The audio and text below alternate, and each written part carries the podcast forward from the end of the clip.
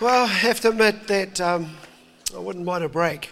Felt, felt like a zombie in the last year.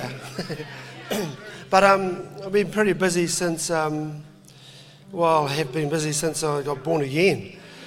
but this one, from the conf- uh, no, the um, protest uh, on that Tuesday, I was virtually on the road. And straight away, the next, next day, next evening, and I've had meetings um, all up and down the country. Those uh, meetings have been highly successful. It's amazing the amount of people that come out, and um, the majority of them are non Christian, by the way, um, and they are just kind of hungry for hope. Hungry for hope. I can't believe people who are saying, You've just given me hope. I was talking about some other things, you know, but they get hope from from uh, what I'm saying, but I think that's in your spirit and what you come out with and what you share um, uh, words. But every word carries something of you, and you can't hide that. And that's why, if you're fully with Christ, Christ comes through strong when you have a strong, authentic belief. I've always believed that. So you can be talking one thing and something else is coming out of your belly called rivers of living water. And um, I am so thankful that I can be feeding hope to our nation. And so uh, we're finished up over Tauranga, and um, then I'll be back on it and involved in it. As you know, I'm fighting for my nation. The soul of my country has already been stolen.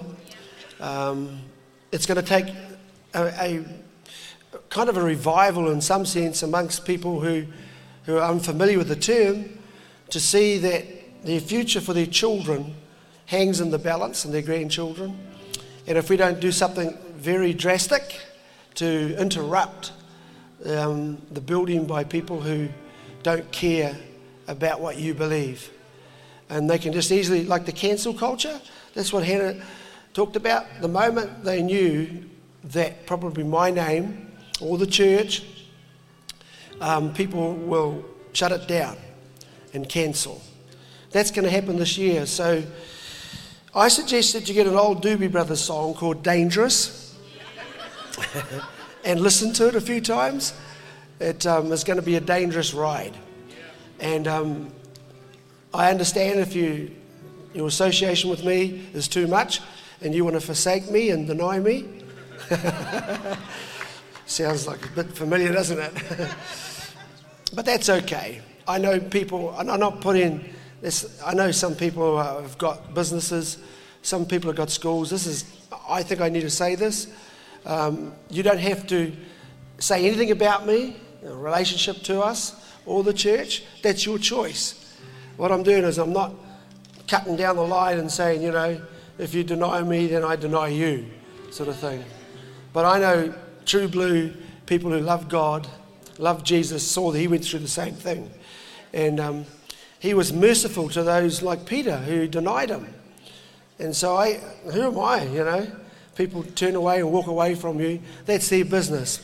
But as Jamie spoke last week, you know, you can come home anytime you like. So it is Father's Day. I was going to talk about something else and I forgot it was Father's Day until I got a reminder. and I thought, no, I want to talk about Father's Day. And, and I'll do that in a way that um, it's going to be, you know, nice and then it's not going to be very nice. Okay, so it means it's got all of the elements of truth in it. How's that? Take a seat for a while. Welcome, everybody. Give yourself a great big hug. Yep, just in case nobody did today, hug yourself. I always say if nobody likes me, I still do.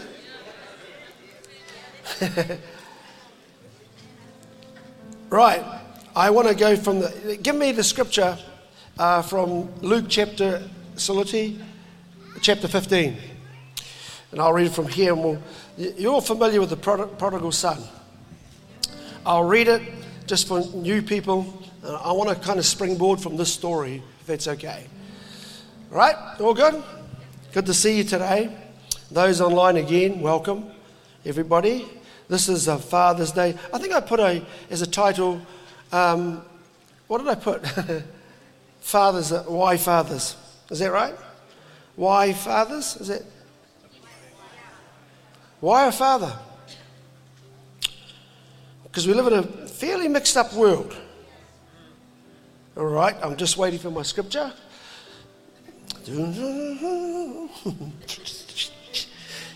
There it is.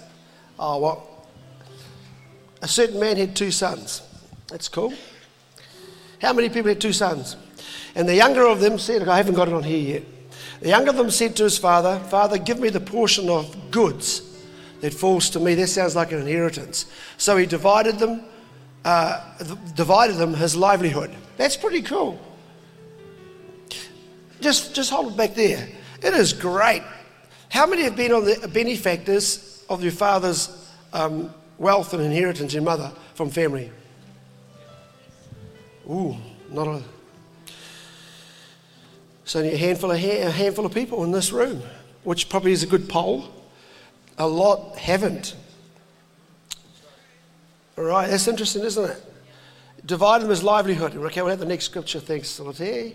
And not many days after, the youngest son gathered all together, journeyed to a far country, and there wasted his possessions with prodigal living. That word prodigal is very important. It means recklessness, extravagant recklessness, but it also means um, it goes into a more uh, disordinate um, and a way of living that is riotous, um, irresponsible, and eventually gets to the point where it gets a long way, way away from the pattern of God's family. Isn't that amazing? So he went with prodigal living. Okay, okay we'll carry on. when he had spent all, the, all, there arose a severe famine in that land, and he began to be in want. Just stay there for a moment. Did you know one of the main ways that God uses to push you when you won't move toward his purpose? Famine. Now you say, well, I've never had one of those, I don't starve. Well, famine is not necessarily just connected or locked into food shortage, it's any shortage. Famine of love, a famine of acceptance, a famine of hope. Right? You get, so I can go on, you can fill it all in. So when your normal life has been disrupted, to God, He uses the term famine.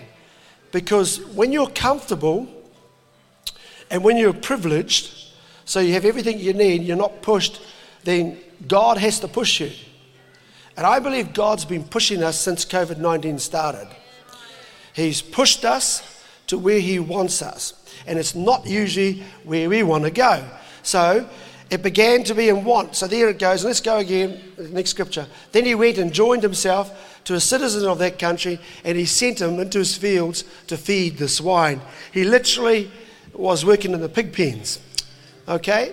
So is that far as I had it? 15? I think it is. Well, it might be 24 actually.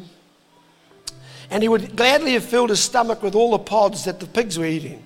And no one gave him anything. Well, that's getting pretty low. Eat the pig food. But when he came to himself, when he came to himself, when he started thinking properly, when he just damn well got over his arrogance and his pride, when he started listening to his father and his mother, when he started listening to good advice, when he stopped being stubborn and self willed, then he said, How many of my father's hired servants, even servants, have bread enough to spare, even, and I perish with hunger? I will arise and go to my father and will say to him, Father, I have sinned against heaven before you. Hold it there. I will arise and go to my father. That seems to be the answer to every social ill. It's got to be. Bible says he went through everything till he hit the pig pens. Right? So I'll go to my father and say to my father, I want to get it right. And I am no longer worthy to be called your son. Make me like one of your hired servants. And he arose and came to his father, but when he's still a great way off, his father saw him, and he's a good dad, had compassion and ran and fell on his neck and kissed him. That's good. I'll just stop there. So here's the story, and I know most of you know it. It's a story about two sons. one son who decided he would do his life without his father. In a way, that's the story. It's not about getting his inheritance or the other son staying there because he was faithful. He had attitudinal problems as well because a little bit longer in the story, the other boy had stayed home, got jealous because of what the other son got from the father. You have to be very careful here because the father holds the key to be able to prevent envy, jealousy, and hate ever having any root in the child or the children's heart.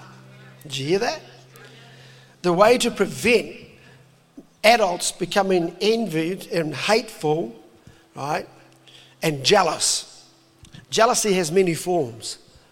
You know, it, it has a tendency to want to be envious of somebody because of what they have, right? Some people get upset because that jealousy can be manifested or revealed as anger, hatred, criticism, right? putting down people, and all that sort of thing. You know what I'm talking about. So when you have that going on, that means the root of that is a spirit of jealousy. And that jealousy came from father pain. And that father pain is to be explained properly. Remember the first murder in human history was between two brothers, Cain and Abel. What happened here was Cain killed his brother Abel because his, his offering was not acceptable by the father. So the father favored the offering from Abel and not the one from Cain. So the father rejected one and accepted the other. You with me? Now, you have to understand to see here that the dad was doing something that was putting right what was wrong that was brought by the two different brothers. Being correction is not always and shouldn't be received as rejection. You understand what I'm saying? So parents should never hesitate to correct their kids, but they must understand that good, positive, and strong correction is not rejection. So when you correct, you also love. You affirm. You explain why to the, the, the daughter or the son that you are saying or doing what you're doing, knowing that that love brings to them the shaping of their spirit, their soul, and their inner being and their thinking, all that sort of stuff.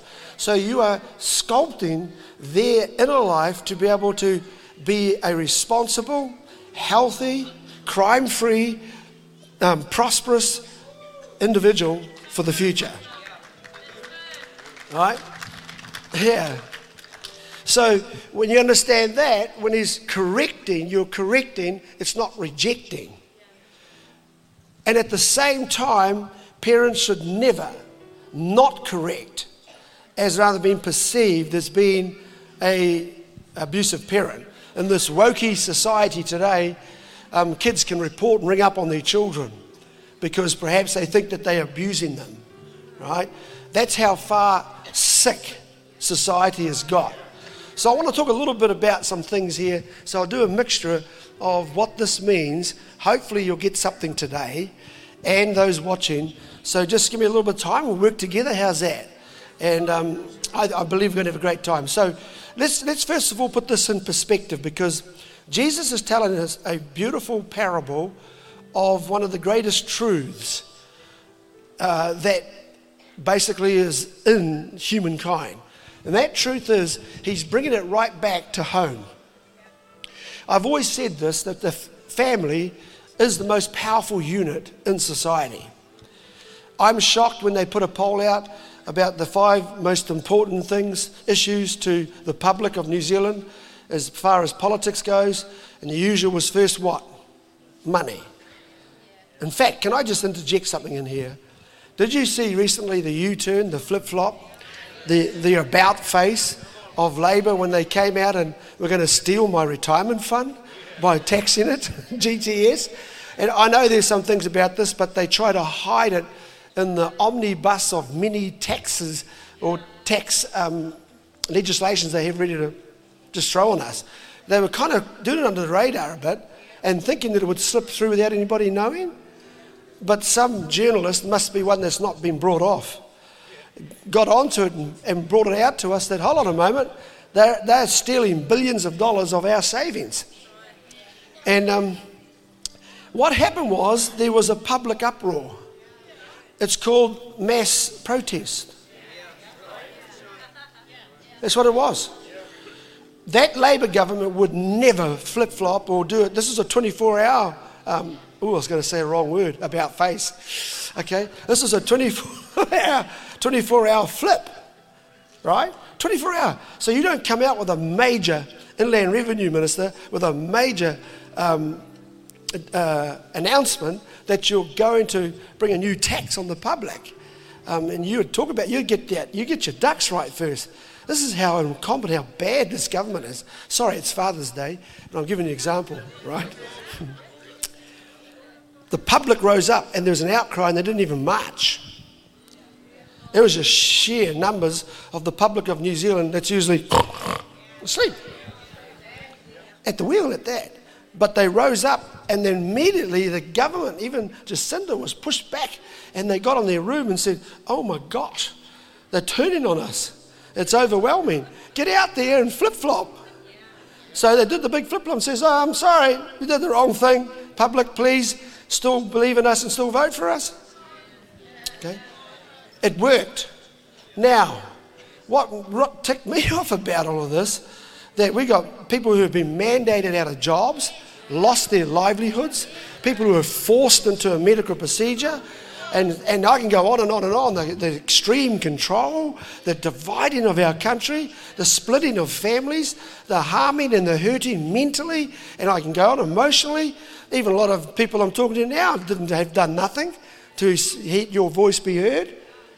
And yet, when money when money was involved, when money was involved, New Zealand, you got off your lazy backsides and did the biggest protest ever in this country yet. And you pushed them back. Well, if we did the same thing about bad governance and the way they've treated us, we'd have them out this afternoon. But you won't. You go back to your car and your house and your bach and your job as long as that's not touched, but the moment your money's touched, you'll do everything, won't you? You'll dive out of your houses. I find that, I find that absolutely shameful. Money over morals. You don't care about what matters in life. And so my point was the first thing that people put on when they were polled in this country was money. Money's the most important. Two was health, education. There wasn't even, out of the top five, family didn't even get near it. Family never figured. Nobody in this country, well, the masses at least, don't care about your father, your mother, your husband, your wife, your kids called your children, your sons and your daughters, and your grandchildren, your beautiful grandchildren, and of your beautiful great grandchildren, you don't care enough to believe that they are more valuable than stinking money then, then, then some, the education's important and immigration, whatever it was, and however the taxation, all that stuff. You, you put that before family? Uh, well, I did preach it. I'm not supposed to preach, I'm supposed to be talking father, fatherhood. But this is important to it because that's why we're failing as a country. We are failing because our priorities are wrong, New Zealand. The church is no better. The church does not see the priority that you've got to have a good father. And the Antichrist spirit hates fatherhood. Fatherhood is the worst to the devil. And I'll tell you why in a moment. We'll get there. That's a pretty, you know, big sort of polarizing statement to make early in, in, in having Happy Father's Day. But if you understand what I'm getting at here, if you don't have the family healthy, you can't have a healthy community. Most families in New Zealand find it a struggle and a difficulty to be able to keep their own little nuclear unit together. I'm talking about the dad and the mum and the children. You know what I mean? I'm just talking about if can we hold that down? Can, can that be healthy? And then measuring what is a healthy family. And then now we have to measure or to define what is a family. A lot of people in your country, I'd like to say to you, have a very different definition of family than you do. And maybe we could be in the minority soon. Many people have different definitions of who is the father and who is the mother now. I'm, i mean, you wouldn't have never talked about this, say, 10 years ago, 15, 20 years, definitely not. It was clear what a father and a man was and what a woman and a, a mother was or a wife. You understand what I'm saying? But now, it's, uh, people are afraid. This is my concern. People are afraid to uphold what they believe is the truth because they're afraid of being knocked over by those who have a louder voice promoting perversity. I celebrate diversity, but I do not celebrate perversity. And it's, it's the perverse in the diverse that I object to. I accept, and the other day I made an announcement at a meeting, nobody picked it up, when I talked about the new umbrella party, that all sorts of, not just political parties, but organisations, groups, you know, interest groups, all the young mums with babies can come under the umbrella. They don't have to be political, but they can have somebody represent them in the next election. If they get through with the party vote on the umbrella, then you can have them their voice right at the table in Parliament. No more lobbying, no more being left out.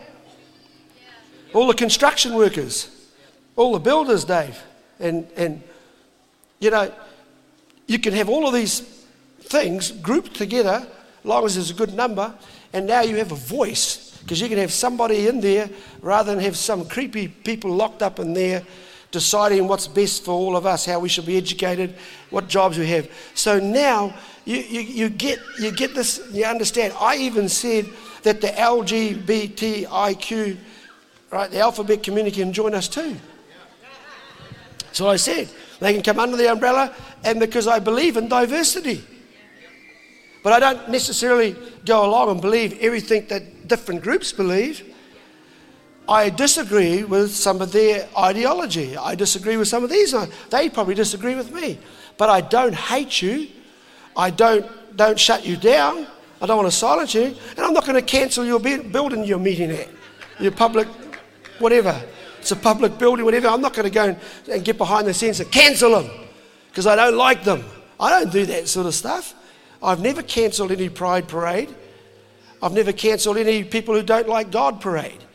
I don't interfere with the atheists. They can meet where they like, they can meet in the middle of the town. I wouldn't go and cancel their building. Yet we've been subjected to this cancellation culture. They go everywhere and they're doing it all over. We can't find anywhere to meet. What for? For Freedom Connect groups. They keep cancelling them. Christchurch cancelled them all, In Dunedin cancelled them. Over in Rotorua cancelled. cancelled. Tauranga, they were cancelling us. They were, ca- they were pushing you right out to some. You have to go to the country. Can you believe we're living in a country now where we're getting strung out and, and we're getting shut down by the government and the media?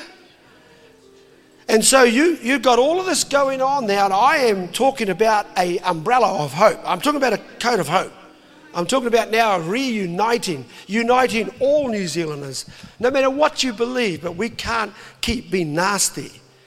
We cannot keep cancelling each other out. Not that we are, but we are uphold. You have to get to a point where you believe your convictions, that's your beliefs about God, and you have to stand all by yourself. Practice at home first where nobody's against you. Nobody's coming down on you. No whānau are saying you can't come to the next hui. The school teacher says your child can't come back to the classroom because they go to Destiny Church. Man, I'm talking some stuff here. This is real right now. This is going on right now. Because you belong to that church, you'll be cancelled. You'll be discriminated against. You'll be put aside. You will not be selected. You will not be allowed admission. You'll be put off your job. You'll have people look down on their nose at you. Why? Not because of Destiny Church. It's not Destiny Church. It's not Brian Tamaki. It's Christ. It's God Himself. You might say, no, it isn't, it's you. But no, no, it's not. It's just that I've had a lot, bit more courage and a lot more than some people to actually stand against the tide of evil and the tide that's resisting, and they want to bring in all sorts of ugly, horrible, evil stuff. I just happen to say, well, no, I'm not going to be hiding in my house. I'm not going to team up with some other people and cowardly let them get away with it and roll over and let them rule, let them take everything out over, let them set the new rules, let them tell us what we're going to do. Come on. I never saw Jesus said, you know, be thou a doormat and let the, and let all the wrong people wipe their feet on your face. Never. And I've never grown up. I thought I was growing up in a country where Kiwis, Kiwis are good, strong men, good, strong women. But I found out that's not been so. I found out the Kiwi culture is riddled with failure and falseness. And if you can't stand up for what you love, what hope does your children and your grandchildren have when the man cannot be a man and stand to protect to provide for his children and to prevent any sort of wrong teaching and wrong education and wrong voices and wrong, you know, things coming from all sorts of avenues to try and twist your kids up. Yeah. So now we've got to raise fathers to save our children. Welcome to Man Up. Man Up's been nothing more than actually protecting what's been under threat and assault for a long time, and that's true fatherhood. Man, I'm proud to stand here today to say I'm a real father. I'm a true father. I'm a Kiwi dad. I love my children. I love my family. I love my wife. I love my future. I love your family. I love your children. I love your grandchildren. I love my culture. I love my, I love my land. I love my New Zealand. But I hate anything, anything that ruins our kids' future. I hate any spirit that would try and take our children's lives away and pervert them. I will stand against that. These people twist all sorts of things that we say and now they're beginning to categorize us. Look, the truth is, church, we just can't do it like we did before. Church is not the same. You have to be involved. It's not a choice, really. If you don't make a choice, that means you've made um, a decision to allow your house to be raided and for our kids to be plunder. David knew what it was when an enemy plundered his family while he was doing God's work. And boy, we've never seen such emotion, such tearing of the heart of a man who wept and cried, and even his own soldiers turned on him because they knew when it come to the end of the day, what really mattered was family. And when the enemy plundered their wives and took their children away, these men lost their heart. True soldiers and warriors that could fight for anything. But when you lose your children, you lose your family, you lose your great grandchildren, your grandchildren, then you've lost everything. On your deathbed, you're not going to be saying, you know, build the business, honey. Keep making as much money as you can and, you know, buy the latest, get the latest, you know, BMW. Anybody talks like that, they're really just trying to be something because they're hurting inside and trying to give you a funny front. In my bedside, I want to be having a happy moment of knowing that I did everything I could do for God. Blow my money, blow my business, blow my car, blow my truck, blow the farm, blow the house, blow whatever I got as, uh, as material. Mate, where you're going, nothing's going with you. You came in here naked, you're going out naked. And what matters to God is not what you owned and what, how much you accumulated and your stinking money or your drugs or your booze or your bach or your. What's going to matter is He's going to say, What did you do for me? He already knows. Don't, dear God, you lie down here, don't lie up there. That ain't going to work. Before you open your mouth, because He knows your thoughts. Don't even answer me. I'll give you another go at it. What did you do for me? Now you start telling the truth. Well, actually, I was a part timer. I know. I got a part time house for you down there. I want to go up there with the rest that are raging in glory. They're flying around the universe. No, no, no, no. You're down there, part timers on earth. And it ain't so glorious. Now, that's not, a, nothing of this is a part of the script. So. And he arose and came to his father. He arose and he came to his father. When he was a great way off, his father had compassion.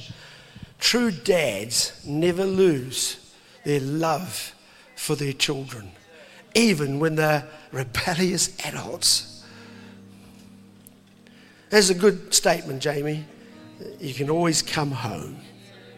You can always come home. I don't like your decision. I don't like what you're doing, daughter, son. I, I, I can't do anything about it. I, I, I believe I did my best. Sometimes you have those situations. But love and acceptance should never leave the sense or feeling that your children have about that.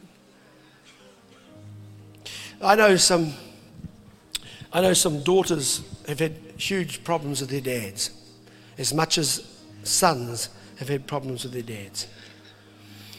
It's something that goes with them throughout life, like a stone in both shoes.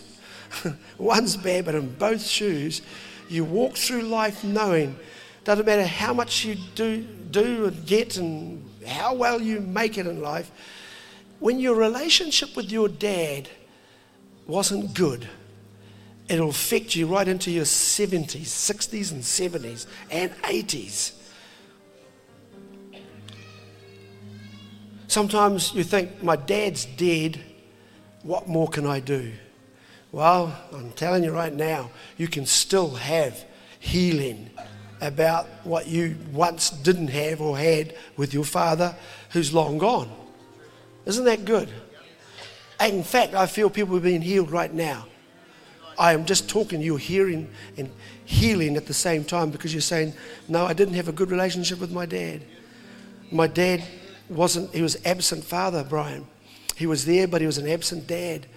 He didn't show me love, he had no emotions. We can go on and say to the extremities of abuse, whether it's mental abuse, sexual abuse, physical abuse. It's been in most homes. Today, domestic violence is still the police's major call out work. Did you know that? The police's main major call out work, uh, 75% of it is to domestic violence. Okay, All right, let's pull it around a little bit and just talk a bit. I believe that fatherlessness has been the major cause in allowing rage to come into the generations. Rage. Rage. You know the ram rage you see? The v- wave of violence. I mean, uh, well, this is open violence. The shootings, um, young delinquents. I mean, are you talking to kids, 12, even younger, who are taking trucks and just doing it? This is like a fad. It's almost police kind of, it's not really a police problem. It should never be a police problem. It's not a police problem. And it surely isn't a parliamentary problem. You understand what I'm saying? So people look to, to politicians and they blame them for domestics. What happens in your home is not the fault of a government, at least when I say that. Uh, at the foundation of why a government exists. They can be the cause of a lot of problems, but usually they've been trying to tackle problems, and now people put the blame on a prime minister or government. I know this, you, know, I know that there's problems in there right now.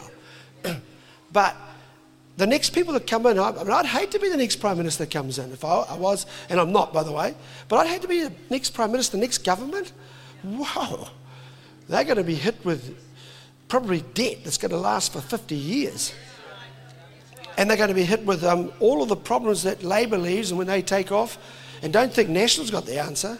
They're thinking just, see how people are hungry for power? So hungry for power, they forget the responsibility or what they're going to get. If Luxon and, and Seymour and others, the Māori Party, if they knew, because they're hungry for power, some people, they're more hungry for power than money to control you. A husband or a wife wants to control each other, to have power, to be able to control others, to get them to think like you, to work for you, and to be obedient to you is a huge part of the human makeup, whether you like this or not. You get a dog or a puppy, and the first thing you do is you want to teach it obedience, most times. Most people are, are um, like lions, they want to protect their patch, they want to protect their own only, and they'll kill to keep their own. Yeah, it's, see, you have to see that when we're talking about fatherhood, that's almost like God represented on the earth in flesh, is the dad. The children usually have no other way of knowing about God except through the father. That was the plan of God. Even the woman wasn't created by God, she came via the man. Understand what I'm saying? No, taking no importance away from our beautiful mums and wives and ladies. It's just that they directly, God gave something special on the male, the man. Can I talk a bit here? Of course I can. On the mic. What am I doing?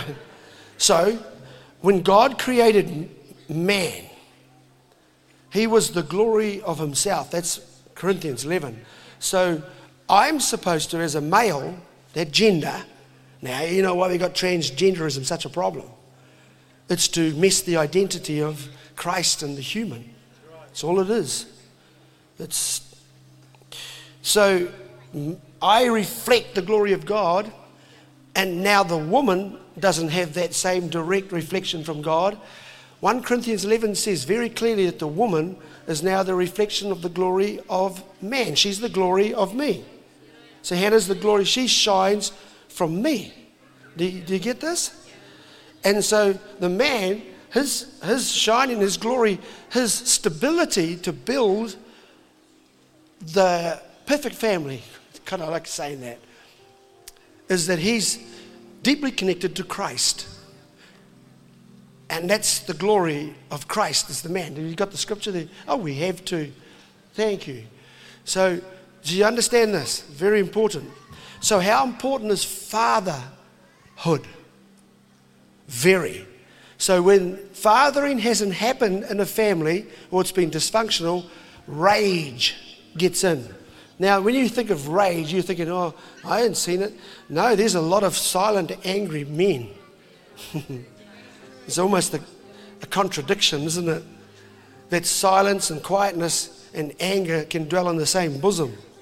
Oh, yes, it does. Most men don't rage like some do they burn inside. And often it's kept quiet and it's subdued, but it's there. You ask a woman who has to live with a man who gives the silent treatment, but you feel there's a cruelty coming through his ways. And sometimes the way that they're hurt is not by a physical object, but by a tongue. Is that right? And sometimes you can wreck and destroy your house through a wayward tongue. And you can either build it up with your tongue, your mouth, your words, or pull it down. But the Father, ultimately, He is not Hitler. He is not a tyrant in His house. To never say anything like that, I very, very rarely said no my decision is this and that's it. I've very rarely said that. Oh no, some of you guys that are pulling that regularly, you need to cut it out.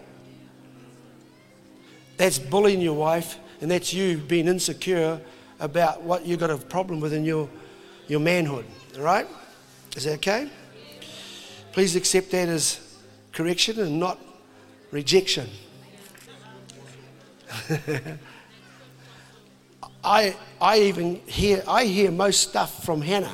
She would tell me, and she, would, she has the freedom to feel free to disagree with me without thinking she's transgressing some scripture that you fellas might quote, or some a lot of religious churches do, and people all the time quote at me online.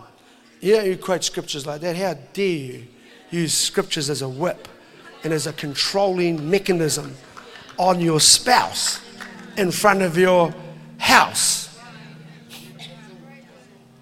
Oh, I don't like that. And somebody said, but God said. As soon as they say that in the middle of a family, I've seen it, I've heard it. I've been, all the years I've watched it around me. I've been, a, I've been a, a, a victim of it and I've seen it and it's helped me what not to do. All right? So this is very important. And, and wives and husbands together, the wisdom of the woman. Read, read Proverbs about her gifts and talents. So a man does himself a disservice when he keeps his wife tied up, not in a way that you can see, but just it's almost the silent vibes. You know what I mean? It's very strong in some cultures. It, has, it has the same destination and the outcomes, but it might travel down different roads. In European families, it's usually silent, it's secret, and it's just something that's been culturalized over years. In Maori families, it's quite, it's quite physical, and it's manifested at the moment, at the time and it's very, very much made vocal and expressive. And that's not because it's wrong and that one's wrong, it's because of cultural, how culturally it's, it's built itself collectively into a lifestyle. There's a lot more. I'm just being overview, right? This is more from experience rather than going to university to be a counselor. this father this father held it together.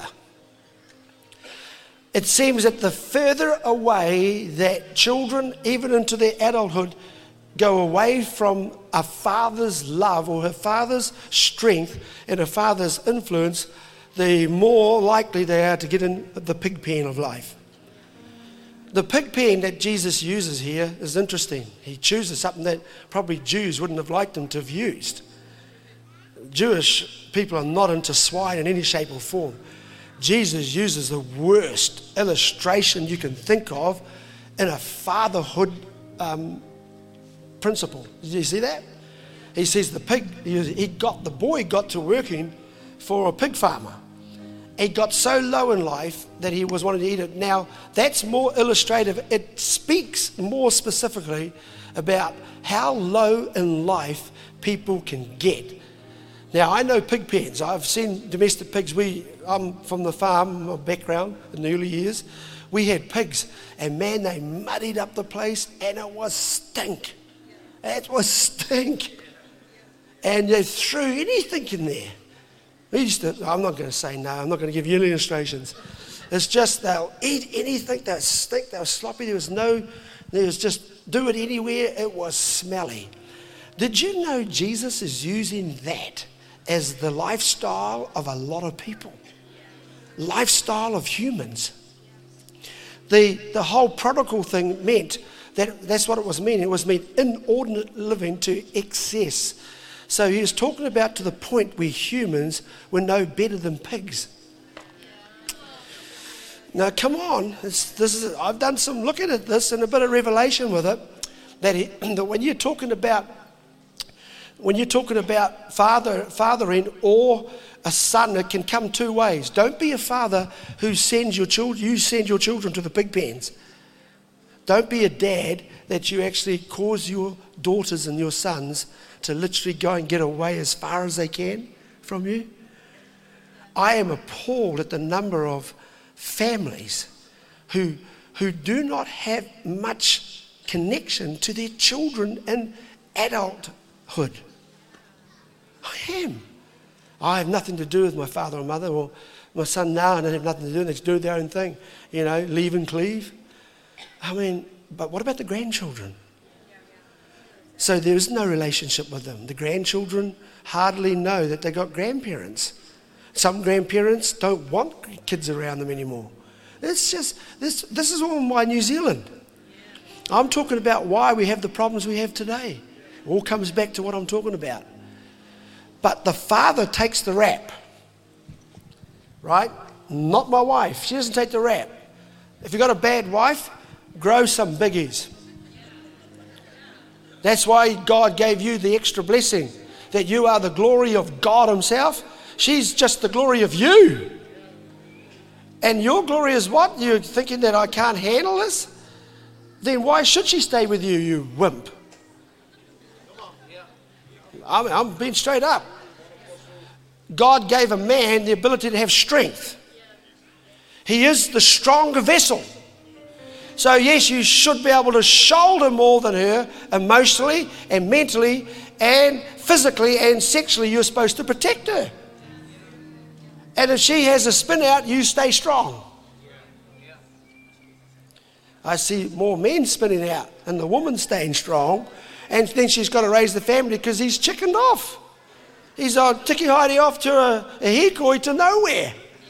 And there's plenty of those brothers around. Useless. Oh, I'm coming hard on here. They got kids and they don't even not there to raise them. If you can't raise them, don't have them and don't, don't be involved in the process that gets them. All ladies, zip up. Even if he's kissing you, say, oh, he's a hunk. Watch out. You're going to have misery for 15 years after you have sexual intercourse. Some of you are regretting it right now, but you can't even look at him because he's right next to you. oh, look, you know, come on. I've, I've, you know, that's out there, not in here. You can look at your wife or your husband, or there's somebody. If they're not that, don't look at them at all. Okay. this, but this is true, isn't it? It's true. There are far too many men who are weak. They're weak. What a man. You know what I mean? And she says, Well, this is what we're going to do. And she does all the planning. I mean, let, I mean, a good man can have it because wives, they, they love getting around and folding clothes and going into your bags and, and they do the cooking and they do this and that. And they, let them go because you've got bigger things to deal with, making sure the income and you're providing. And then you're giving values to your children. You're giving your wife confidence that she's got a man, not a male. Otherwise, if it's just a male, you might as well get a dog in. You're not born a man, you're born a male. You've got to become a man. Oh, hold on a moment there. Just becoming a man is not a victory. It can be a celebration. But after a man, you've got to become a husband. Don't even think about making kids until you arrive at that point. Three stages. First, get out of being just a male dog and be a man. So we now differentiate you between animals out there and a human. What do you call a bull before it's when it's born? It's, it's a bull, but it's a male if it's got a the biggies, and it's a cow, right? If she's got an udder. Not talking nature. The bull doesn't become a bull until he knows what he's doing and he's used and he's doing the job, right? Don't look at me like he's I gotta, I gotta, if, they, if they're gonna do sex education to your children in school through the LGBT community, rainbow community, and they're sexualizing your kids all the wrong way, well, the least I can do is explain to you what's the difference between a male and a man. I should have the biggest clap in this room that you could ever give. Or she's a female. A female only becomes a woman when she understands that she's no longer just a female. Right? Becomes a woman. So becoming a wife takes on extra responsibilities to become a husband. So you do not become a father until you become a husband, guys. Don't have kids before you're married. You can only be you could be a father that gets married. Otherwise, ladies, you are stupid and allowing him to give you a child in your belly and he hasn't said, Yes, I'll marry you. And not only because the stupidity, you might find that, how are you rude, Brian? Well, Let me tell you why. Because your child you put in you through the guy that hasn't said, got you to be married, but then your values are probably low too because you didn't say, well, you need to put one of these babies on my finger before you put that baby in me. That's a good clap right there. Oh my gosh, come on. This, you don't want your daughter waddling home Hi, Mammy. And I haven't seen you for five years, honey. What's that? Is you put weight on? No, no, no, no. That's a baby. Oh, okay. Where's the. They don't never. You never ask that. You just get happy and they hug. You see. So there's the values right there. But then you don't reject them either. I don't want to ever make my daughter feel like she that I would be different to what you're saying. I wouldn't push out the door. Someone said, "Oh, what if they came and your son came in as, as gay?" I'd love him. I, I was in love with him before he left the house. The father was in love with the prodigal, the excessive. Inordinate means actually going into lifestyles of perversion. That's what that real word means. This is where I get quoted wrong in the paper. Newshub and Herald just takes a statement out and says, I hate gays. It's not it. This is about getting it right. Otherwise, our society will keep degenerating until it's you wouldn't understand what they did at Sodom and Gomorrah?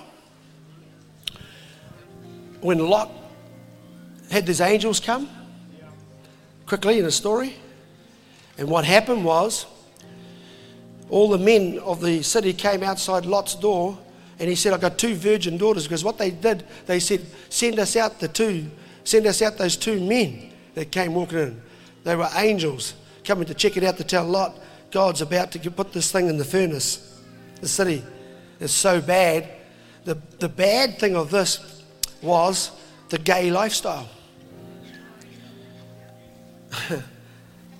Why should I not talk about this? They talk about you and me like nobody's business. They, they daily run down me in the papers, and they're from that particular leaning, lifestyle. They are running down my lifestyle of faith. They run down me. I'm not running them down at all. I'm just saying the truth of this is saying that all of the men of that city got to a point of perversity that they wanted the two men who were angels. So they must have looked pretty human. But there was something about them. And you know what Lot did so that he would not even agree with or enter into thinking that the gay lifestyle was valid? He said, Take my virgin daughters and rape them. You don't know the Bible, do you? And what did the angel say? No. He said, Hold on. And he grabbed Lot and he pulled them in. And one of them went outside and whoomph, hit them all and blinded them. And then he said, Right, you, your family out of here. Don't look back. That's what he said. That's when you get her turned into a pillar of salt. Remember Lot's wife? Because what was God's message? He said, I don't agree with this stuff. I don't hate, I don't want you to hate these people. And that's why Jesus was talking about this whole thing of a father being the uniting factor, the father being the, the coming back home factor. That the father is the one who will lead the way to uniting what's been torn apart. Isn't that good? It's good, good stuff. Um, so let, let me just finish with this. Bringing this all in, so when you see, um, when I was talking about this, the greatest, the biggest march just happened about two months ago. Did you know the protest march in history? Two million people, that's a lot. That's, that's almost all of North Island. Two million, all the South Island. Two million people, that's a big, did you hear about it? It was in the UK. It was huge. Do you know what the protest and march was for? It was a march for gay pride. So, what you're thinking now? I want to know what you're thinking. The biggest march. I know some people are getting down on me right now. Well, I have a mole in here texting the paper. I don't care. They know I'm up front. Even it's quite lonely though where I am at the moment. so, do, do, what do you think about that? Two million people. That is a lot of people. Standing, marching, proclaiming for what? What we thought, you thought, and I hate to even say normal now because everybody thinks that's old fashioned, Brian. The young ones will say, What a horrible word. Where do you get that from? Normal. Traditional is horrible too to some people. So now it's a hard job for me to, to try and not only to define or redefine, but to hold your ground that you're not look like a fruitcake, a nutter, a fundamentalist on the outside that, that a man and a woman is correct, that they get married, that that's a father, the only one that can be a father. Did you know recently that Green, the Green Party, Jan Logie, do you know about who she is? She's an M- MP who said that she wanted to have a legislation put forward. This is in New Zealand Parliament. By the way, the world media in 2020, when Jacinda Ardern was voted in by 50% of my country, we're on the back end of a hiding here.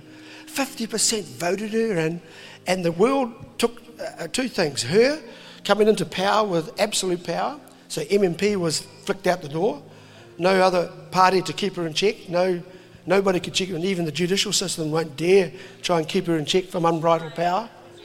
She says, Here I am, I'm Queen Bee, and I got little Grant here, who happens to be also part of what I just talked about and the Hipkins and the other ones are all into that lifestyle. The Greenies, well, they're boasting about how many LGBTQ.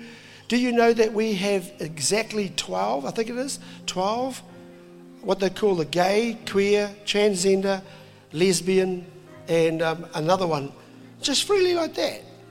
Well, wait till I get there. I'm going to go Holy Ghost, Revelation, um, you know, man up, the sons of God.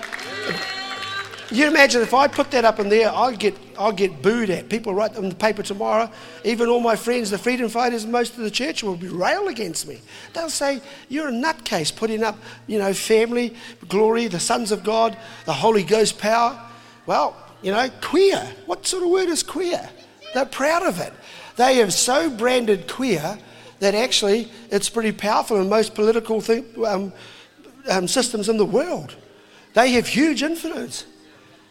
And the New Zealand, the media globally said that New Zealand now has the most queerest parliament. And I'm like, I'm not proud of that.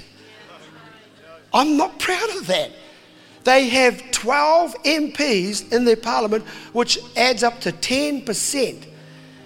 They rep- 10% of the MPs in that parliament representing 1.1, I don't even think it's past 1% of the total population of the gay community. That is totally out of proportion. We've got one Christian I know of, and he's flip flopping, that's Luxon. He says, I'm a Christian. Then he says, No, I'm not, but not that kind of Christian. I don't go to church. I don't, I, I'm, I'm, I'm for abortion. I'm, goes, I said, What kind of Christian is that one? We're sick society, man. And yet they stand up and say, We're all quit. They dance, and they've got a special rainbow room in our parliament. That place there is looking more and more like the Tower of Babel every day. I'm not getting down, I don't hate them. I'm just saying they got a very big voice. And they're now doing policies for our education system. Their policies also in all building structures. Their policies coming out, they even wanted a rainbow bridge built over here. The Auckland Harbour Bridge and the rainbow one. And they almost got it through, but they thought, oh, hold on a moment, there's still a couple of people out there who protest. Me and you. We're have a rainbow bridge, give me a kingdom bridge. If you're going to teach about sexualizing my kids at six and seven, eight year olds, how to stimulate themselves, well, let me go in there and teach too about the, how, how God's got something better for them. And I'll give you a mission straight away, six and seven year olds. Let's go on a mission, and I'll help you know what you're about the Father's business. But they won't let me in. For ages, they've banned me. They've banned you. They've banned the Bible. Chuck Jesus Christ's name out. Now they're all in there and nobody dares speak again. And if I say anything at my, my freedom meetings, my freedom fighters don't like it. I can hardly talk about my faith. I'm getting there now because they want to know what, how, when they say know me, they go, wow, you're a good guy. You always have been. So where do you get my courage comes from my faith. away I go, and they get, they're quite good. But it's taboo to touch the algae or the rainbow crew. Can't touch them. Because even the supposedly normal people get upset and say, Well, you shouldn't be judging other people, Brian. Hey, I'm getting judged every minute. Why don't you go and stand up for me? At least I got a healthy situation. But you can't be, they've got to be free. I said they can be free to do their perversion. I'm into diversity, but not perversity. You tell me that Jan Logie, through the Green Party, I'm just about there as fathers. She wanted to put a legislation through in your parliament that she wanted to take out the wording, the language of pregnant woman. She wanted to drop the woman. And she wanted pregnant people. And the reason why she said because some transgender men may want to be pregnant. Now, if anybody's hated me up to this point, you surely must be changing your mind now. But I know I'll still have some people, maybe not in here, maybe it might be one or two, but out there I know I've got tons of them. They'll be railing on me. How dare you? You talk about freedom. What about their freedom? That ain't freedom, that's perversion. That's, you know, look, you know what? You can imagine a group of us guys all standing around, you know, just a couple of years ago, having a chat and then thinking that one of us could be pregnant. So, I'm a man. yeah, hey, hey, Kyrie. Yeah. Hey, Mark. Hey, Talar, because they point at each other, picking on him, you know. Hey, Dave. Hey, Kane, you know. Oh, come on, Sonny, join the thing. You know, we're in there. And the, could you ever be talking there and saying one day, you know what, guys, we can actually go and, and, and enter sports events for women? We would have all laughed and said, you, what, you poofter. That's what the language, that's it. And Mark says, yeah, I'm going to enter the weightlifting. Look at my muscles, man. Look at my muscles. All I got on is a wig and I got lipstick and high heeled shoes. But look at your hairy legs. He said, yeah, yeah, yeah. Oh, they laughed and said, all of New Zealand will boo you out and you'll never make it to the big stage called the, the Olympic Games. And here he is, there he is, and there he, there he, she gets. Who can forget what's his name? Hubbard, our mate Hubbard, who entered the women's section and he blew them all away. Of course, he would, the big lump. He had hairy arms, he had muscle, he had a big face. All he had was, I think it was when he, he put lipstick on and a wig and, and high heeled shoes. You, and we are protecting this. In New Zealand, you're scared to say something, and you're scared to challenge our parliament that's full of them, and they are stealing away our manhood. Jesus came and said, Our Father, who art in heaven. He starts off with the, with the male uh, gender, male father. Your God is not a woman He's a man. he had a son, not a daughter. Ladies, don't you get offended. I'll tell you why in a moment. He didn't have a daughter, he had a son. So, can you get this? The father. He keeps the gender right. It's a father. You relate to a father. And Jesus brings the dynamic revelation of father and son. And then he builds a house based on sons. In eternity is not going to be gender. So here's where you get the reason why the enemy slipped into the whole transgender thing. And you understand that because Galatians says there's neither Greek or Jew, neither slave or woman, and there's neither man or woman, but you are all sons. So the ladies come into that gender as sons. That's not changing from what you are now, but in the spirit, you are all sons. Spirit has no gender except that it is the Father. Right? So the male, the, the male gender is talking about knowing that a father is the resource for all that you need in life. He's the resource. The, the Father has all that you need. And I love this about how the Holy Spirit comes. And by the way, when you talk about that, the Holy Spirit is also gender male. Some have said this Holy Spirit is female. It may be maybe because of the gentleness of the dove, it's, uh, it's not feminine. Right? Some church people say that's the female part of God. Now you're in transgenderism. The Holy Ghost is a person. But when you're talking about genderism, there is no other uh, uh, gender than father and sons. That's why the woman came out of the man. God would not directly create the woman as he did the man, otherwise, it was all over. You understand? When he found out he needed another human, he would have thought God would have just made the woman. He went in, put a deep sleep, and took the rib and says, I'm not going away, and so I'll call her woman. And that's the, the devil has taken that and twisted and tried to use transgenderism to pervert the image of Jesus Christ in you. That's good. Let's put our hands together, stand up. Thank you so very much. Father, oh, just imagine if I started off like this Mother. oh, Mother. And you're saying someone said Catholics do, and that's, I didn't say that, you did. Mother Mary, well, that's about all she was on earth. It's Father. Abba, Jesus on the cross. Abba, Father. Abba is a term of deep affection. Father, I thank you, Lord, for this day. It is Father's Day. But the greatest Father we remember. It's good to remember our biological fathers and the spiritual fathers, but you are the Father of all things the father of all life and lights. James 1:17 says, "You give every good and wholesome and powerful gift comes from above, from the Father." Isn't that great? Every gift comes from the Father. Lord, because we know this, there is no uh, confusion in our spirit and heart about this. You are the Father of my soul, my life, my spirit. I pray now that fatherhood would rise again strong in my country strong dads, Lord, loving dads, dads that are, that are there to protect and provide.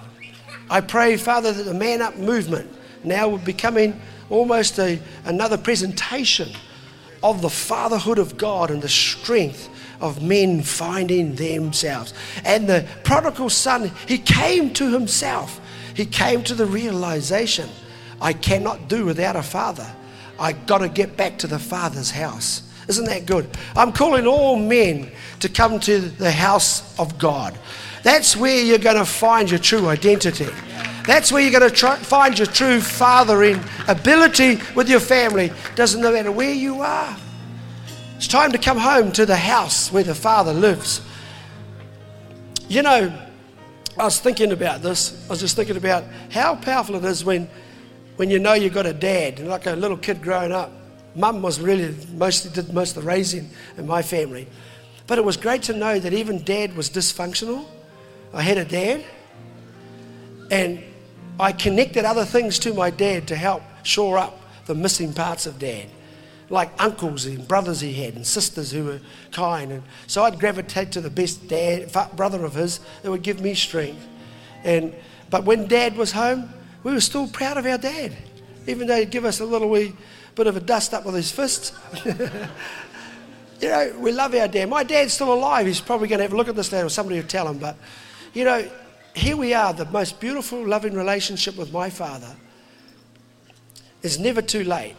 And I'm just glad he's still alive, my dad. Happy Father's Day, Dad.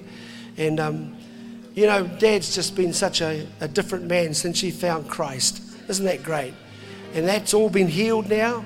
And he gives me nothing but prophecies of greatness and of beauty. Every time I see dad, he goes, first thing he does, son, I got a prophecy for you. I say, okay, dad, spit it out.